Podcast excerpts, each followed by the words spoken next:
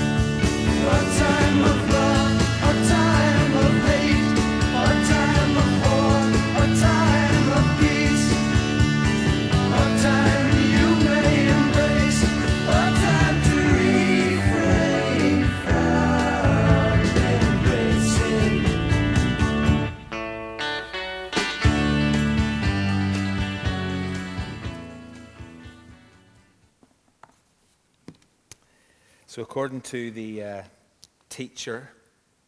Uh, there is a time for everything. There's, for everything, there is a season. And some of you will know that if you count up the number of seasons in those first eight verses, there are 28.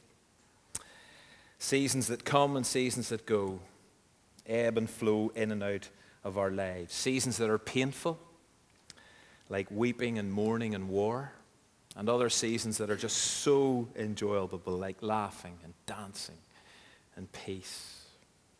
And you can look at all this and, and, listen to it all and think life is just in this constant state of change, in flux. You're up one minute, down the next.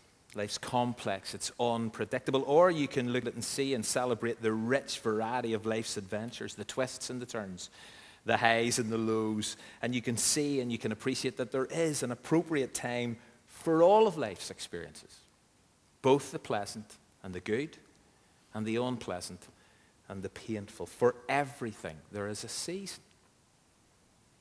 Now, most of us uh, gravitate towards or prefer a particular season of the year. I suppose for many people, it's like summer or maybe spring. Maybe some who enjoy one of the others. And you kind of wish, I wish it was like this all the time. And yet, it's not like this all the time. We can't stay in one particular season. We need the changing seasons because of what they bring. Although I realize that when you're going through a difficult season of life, when you're going through a painful time, you're left with all kinds of questions like, like why now? Why is this happening to me at this time?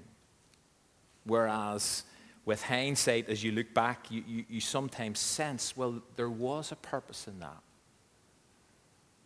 You value the experiences as you look back. You even might get to a point of thinking or being grateful for that difficult time in your life. Uh, Kierkegaard, the kind of Danish theologian and philosopher, said that life has to be lived forwards, but the trouble is we can only understand it backwards. It's true.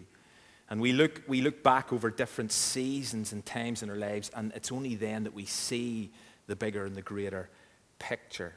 But, but it's how the opening verse in Ecclesiastes 3 ends that is so crucial. Because during the, the, first two weeks of this series, we've come across a phrase that we've highlighted. It's a three word term that appears so many times in Ecclesiastes. I think it's 29 times in total. And that phrase that we've been highlighting so far has been under the sun, which, as we've been saying, means a couple of things.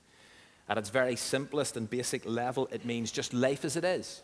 Life on planet Earth, but at a much deeper and more important level, what this term primarily means or refers to is life from a purely human perspective. This is a reference to life without God, life apart from God, life with no reference to God. But here in verse 1, at the end of it, is not that particular phrase. It's a slightly different phrase. And so what it says is, for everything there is a season and a time for every matter, not under the sun, but under heaven. And that's, that's a different outlook. That's a different point of view. That is actually to live life within a framework that incorporates the existence of God, to realize actually there is a God. This is a recognition that there is a spiritual, there is an eternal dimension to life. And so, as the teacher declares, there are 28 seasons, there is a time for every activity under heaven. What he is saying here when he says under heaven is that we do this time before God, and we need to do it before God as opposed to separate from God. God is present under heaven. God sees, God knows the times we're in. He knows the times that you and I are going through. He knows the season we're in. He wants to be involved. He wants to be included. And that's what this whole idea of there's a time for everything under heaven with God present. If the teacher had said there's a time for every activity under the sun, that would have been at one level quite tragic because it would have removed God, discounted God, neglected God from all of the seasons of life. But thankfully, he doesn't say that. And so, there is a time to mourn at a funeral. And there is a time to dance at a wedding. And on and on you could go. That is the God ordained reality of life in a broken world. There are the ups and the downs, there are the highs and the lows, the twists and the turns. And the fact is, we all know that. Because we see it all around us every single day. But we need to see it with a God perspective. And so, so, one of the key questions that flows out of this is well, then, how should we live in all of these various seasons of life and all of these different times? Again, let me share a quote I've used before. Years ago, I remember reading a book by Ian Stackhouse called The Day is Yours. Don't know if anybody has read it. It's about the importance of rest and, uh, and about the need to pursue healthy rhythms in your life. But in that book, he offers this particular thought on time. He says, The art of living is to discern the time and then to embrace it wholeheartedly. The art of living is to discern the time and to embrace it wholeheartedly. Now, that's easier said than done. But I would suggest that the only way you can embrace time wholeheartedly is with God. It's by acknowledging His presence, it's by inviting His involvement. And so there is a season for every activity, every activity with God.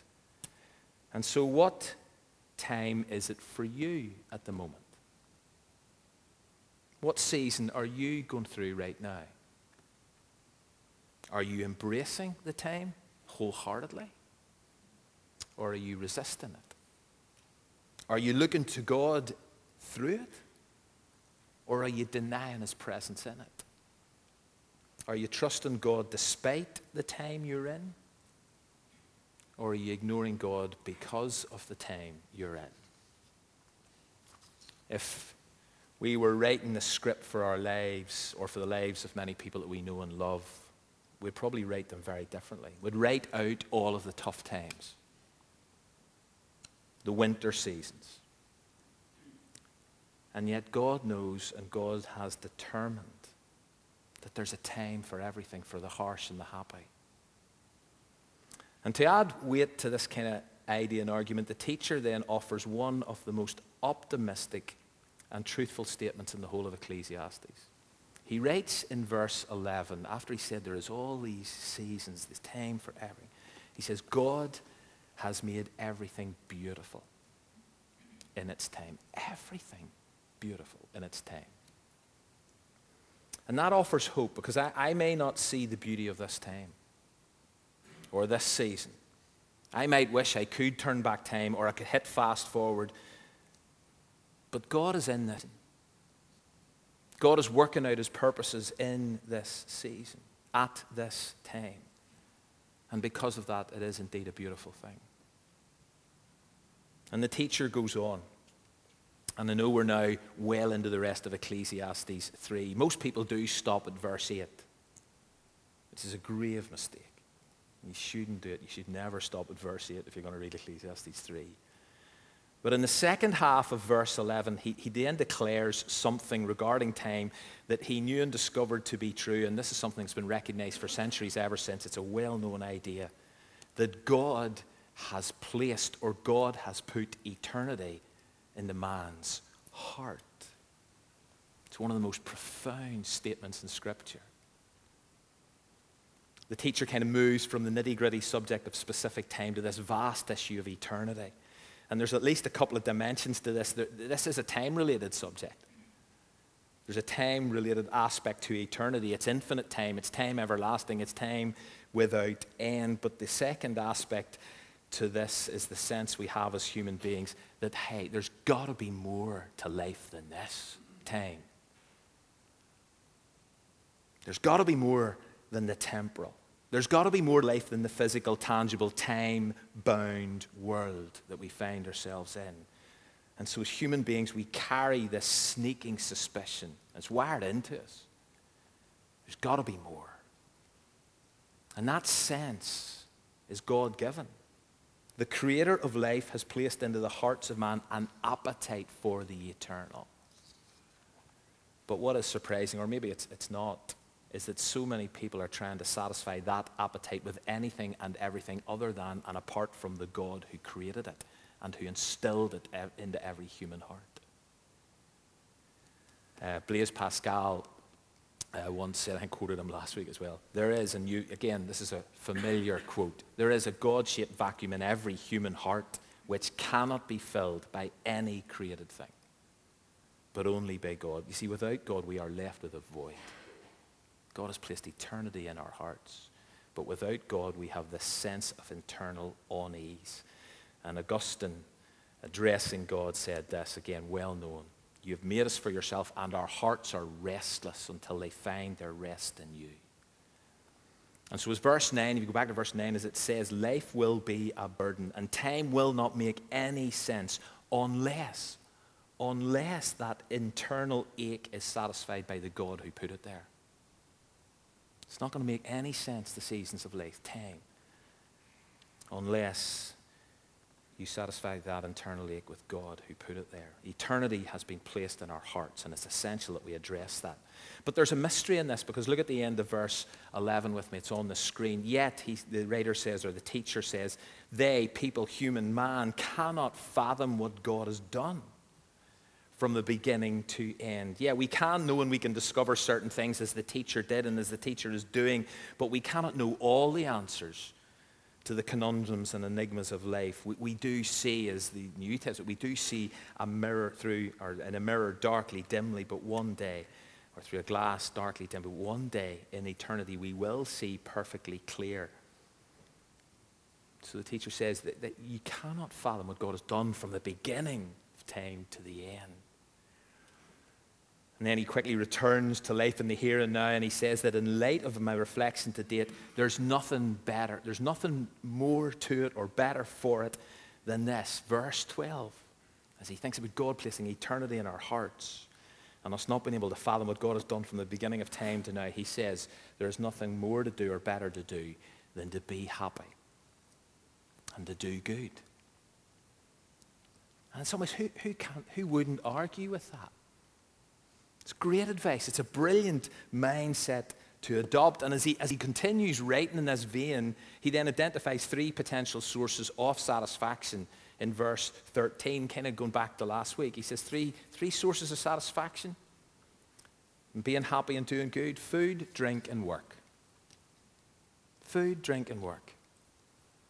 And if you're honest, and if we're honest, if we can be content with those and in those, if we can be, then even people with restless hearts can get by for a certain amount of time. In fact, I'll guarantee you that most of us know people who eat well, who drink well, who work well, who enjoy their jobs, and therefore have a level of satisfaction. It's just wired into us. But the next little phrase, although it's actually a massive phrase, is critical. Because at the end of verse 13, what does it say?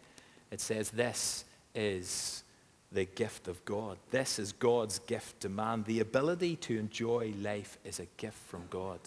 And not everybody appreciates that, not everybody sees that, but it is true nonetheless. It's a gift from God. This life is short. Teacher knows that. And so he says, We are, as we reflect for, he, he, he referred to this that generations come and go. It's, we're a mist that appears for a little while, then we're gone, as it says in the New Testament. And so he says, There's a time to be born but then there's a time for us to die. But in the interval between the delivery suite and the graveyard, what should we do? What should we do in the meantime? Well, in very simple re- uh, sense, the teacher would say, just enjoy yourself. Enjoy yourself. Eat, drink, and work. And the fact that you can find satisfaction in those is a gift of God. The problem, as we said last week, and as the teacher discovered in chapter 2, is that if you try to find satisfaction and pleasure in those gifts alone, if they become an end in themselves, that's where the danger is.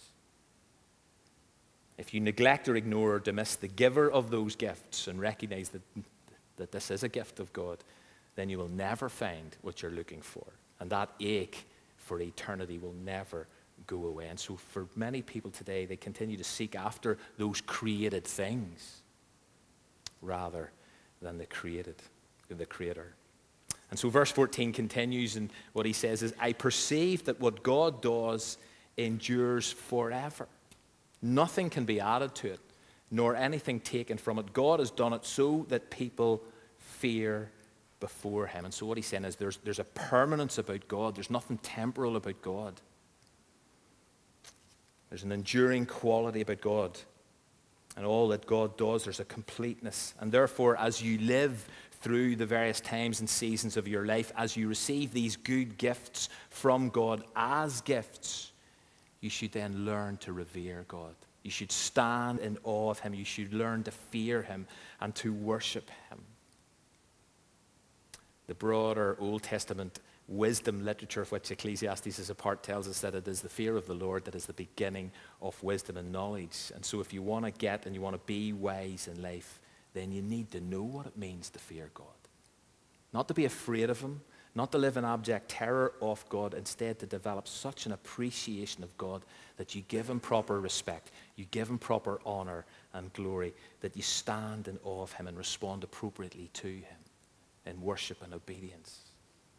The alternative position, and the one that most people would seem to adopt today, is to live life under the sun without any reference or recognition of God, and that life is a gift from God, and that all good things come from God. And so, what people do is just dismiss His presence, dismiss His involvement in every season of life, in every time that there is, and to believe this life is only temporary, it is not eternal. And although many today pursue and sometimes find satisfaction to a certain level, they generally, when you really ask them, generally so many people remain restless, chasing after the next, going after, striving after the next thing. God has created us to revere him, says the teacher. And until we do that, that vacuum inside us, that void, it's going to remain, it's going to ache, and in verse 15, the, the teacher proceeds to reflect on time and he writes, Whatever has already been and what will be has been before. History, he says, it just keeps repeating itself. It just keeps repeating itself. And there are echoes here of verse 9 of chapter 1 where he says, There, what has been will be again. And what has been will be done again. Because he says there's nothing new under the sun. And it sounds like, and when you read that, it sounds like we're just caught in this endless cycle from which there's no escape. But here in chapter 3, the teacher adds a new thought as he talks about time like this. He says at the end of verse 15, and God will call the past to account. Time might seem that it's going round in circles, that it's so complex, that it's so unpredictable. History might be repeating itself. But what he's no, it's all heading in a particular direction. Because one day, someday, at a given point in time, God will call time. Then God will call the past to account at that time. And at that time, all of us are then going to have to give an account of how we used our time. And so he then moves on from this to, clo- to, talk then about the closely linked issue of justice. Because if you look at verse 16, immediately after 15, he's talking about this, he observes how in the place of justice, he's talking about how you have to give an account of time. As he talks about in the place of justice, he says there's not just, there is wickedness. And in the place of righteousness, in the place of doing right, there is also wickedness. And again, we see this all around us. We know it all too well. There should be justice, but there's not. Something's wrong. Post office scandal. Or sentencing that doesn't equate to the wickedness of the crime. Where there should be justice, there's not justice, there's wickedness. But the teacher realizes although there is present injustice, it is not the end of the story because at some point in time, or as elsewhere in Scripture teaches us, at the appointed time, God is going to bring everything into the light. He is going to call the past to account. He is going to, as it goes on in verse 17, he is going to judge because, as he then says, there is a time for every activity, including bringing everything to account. For the time being, justice and wickedness will more, injustice and wickedness will more often than not have their day. And that does bother us. And as we watch their news screens and as we watch those dramatization of the things that have happened, it gets under our skin. But the injustice and the wickedness is time limited because ultimate justice, the teacher says, will prevail. God will call the past to account. And in the final little section of this great chapter, the teacher then returns to what you could say is a pet subject of his. just regarding time and the season. And the subject that he's been talking about, as I say, right from the very beginning, and it is this issue of the, the inevitability and reality of his death. And so in verse 19, look at this. He, he recognizes that animals die and humans die. And in his mind at this point, he seems to indicate, he seems to indicate that either they all return to dust. That's what it says in here. Animals and humans alike just return to dust. But then in his next breath, he asks this provocative leading question where he says this Who knows if the spirit of a man rises upward? It's fascinating. You see, either you can view death as the end of the line, or you view death as a platform to another destination. And so, from one perspective, the whole idea, just like the animal, we just go back to dust. From one perspective, life can seem, in our time of life and the seasons of life, can seem pretty pointless and meaningless, whereas from another, from an eternal perspective, death is not the end.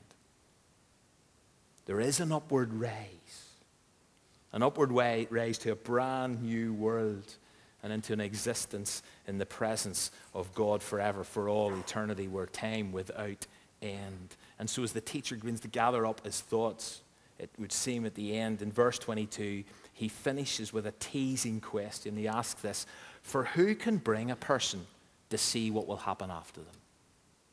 For who can bring a person to see what will happen, And he leaves that question hanging for now. But as the rest of Scripture makes clear, it's only God can bring a person to see what is going to happen after them. Only God can help a person to understand and prepare properly for what does lie beyond life. And so, just as the guys come back and we turn to worship again, let me suggest that as we reflect on time and the seasons of life, that now, now is probably a good time, now is probably the right time to consider carefully what is it that God has placed in our hearts to consider carefully the time we do have and how we discern the time and how we embrace the time wholeheartedly under heaven with God, with God present, with God involved. And also now is the right time to consider well, what does lie beyond time as I know it? After death, can a person see what will happen after them? Well, only God can enable us to see that in his time. Let's worship.